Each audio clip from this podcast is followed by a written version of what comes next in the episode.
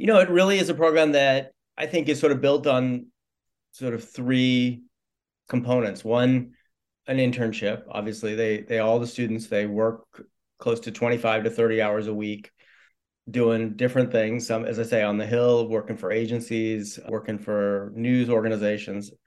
The second component is a class. They take a class with me, an upper division policy seminar that looks a lot like a policy seminar they would do at Kent. They you know, it's got readings and they got to do assignments. And we cover a variety of policies over the course of the semester. And I then supplement those classes with experts. So we, you know, we happen to be in DC. So when we cover health policy, for example, we meet in the morning for the seminar. And then in the afternoon, we had the former dean of the McCourt School at Georgetown come, who she's a she worked in the Clinton and Obama White House on health policy. We basically have experts on security policy, people who worked in the CIA or on defense policy. We have people working come and talk to us about Department of Homeland Security and defense and military. We met at the Pentagon. So the goal really is for those briefings to kind of complement the policy class. And then the third thing we do is in the evenings, I would say maybe six times over the courses of the semester, four or five alumni come for an hour and in a kind of very informal session talk to the students about various career topics. It can be from something as basic as how do you, you know, use LinkedIn or how do you write a cover letter to careers in nonprofits or communications or law and law school or campaigns and elections. So that's kind of the foundation of the course. It has those three components an internship, a seminar, and then a professional development. And, you know, ultimately, I think the focus of the whole program is really to help students kind of bridge what they do in the classroom to what they're going to be doing after they graduate. It's a runway to their career. it's that's what it's about, really. Well, it sounds like it. And it sounds like in the time since I was there that it's really advanced. I mean, the way we approached it back then is like each week kind of was a different discipline.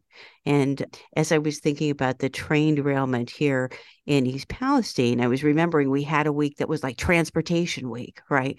And so one of the days we went to like a transportation briefing, I think, on the Hill. And then we went to the Department of Transportation. And we got a lecture there, et cetera and it wasn't as structured in that the people that were in poli sci at the time they got internships but those of us who were in journalism our internship was to go to all these things and then write it up for the the kent state or for the newspaper and send that in and get that published in our own student newspaper. We didn't have the opportunity to work for pros although of course many of us uh, me included you know i was a stringer and worked for various news organizations while i was at kent not particularly when i was in washington but certainly once i came back.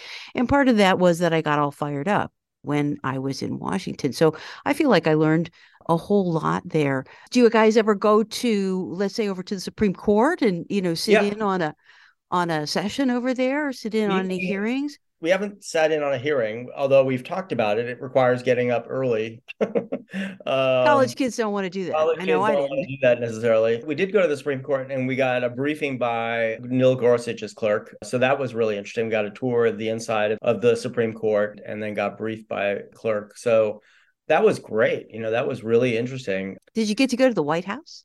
We might go to the White House. They have a tour of the garden, so we will, I think we'll probably go and do that. Well, we'll see the okay. outside of the White House and the garden. So when I was yeah. there, I got to go to a, a, press briefing in the White House with the White House press staff. Wow. Helen Thomas was there and wow. Sam Donaldson, and it was super fun. You know, I think that would be harder these days. Yeah, probably the security is a lot tighter.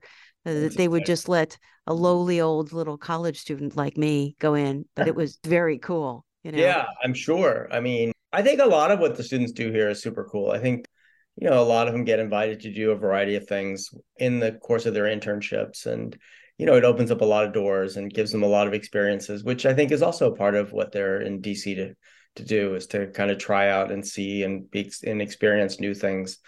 Just giving them a chance to live in a big city like Washington, DC.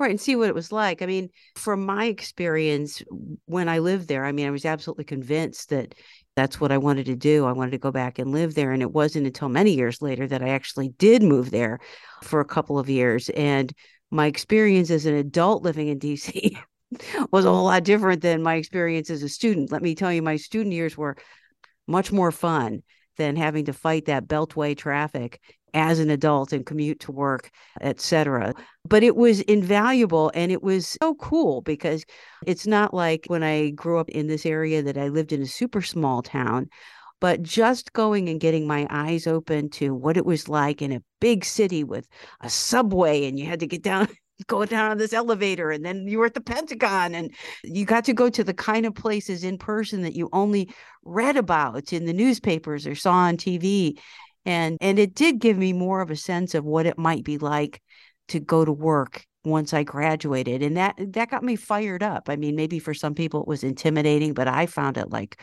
really super exciting and interesting. No, I, I mean, I think absolutely that's a big part of it. I I think getting in the rhythm of that, I do think fire students up. I think a lot of students, I hear that even now while they're here. I mean, they're excited about the possibility of being able to stay or or certainly come back. And and the people that they're working with are also very excited about them. I mean, most of the, I mean, the supervisors that I talk to love our students, so they're often anxious to try to offer them jobs. And and on top of that, you know, I would say three quarters of the students that are here get paid internships, so they they're earning money. So it's not just that they're doing kind of volunteer work; they're actually earning some money. So I agree. You know, it it definitely connects them to what they will be doing after they graduate, which is the goal of the program.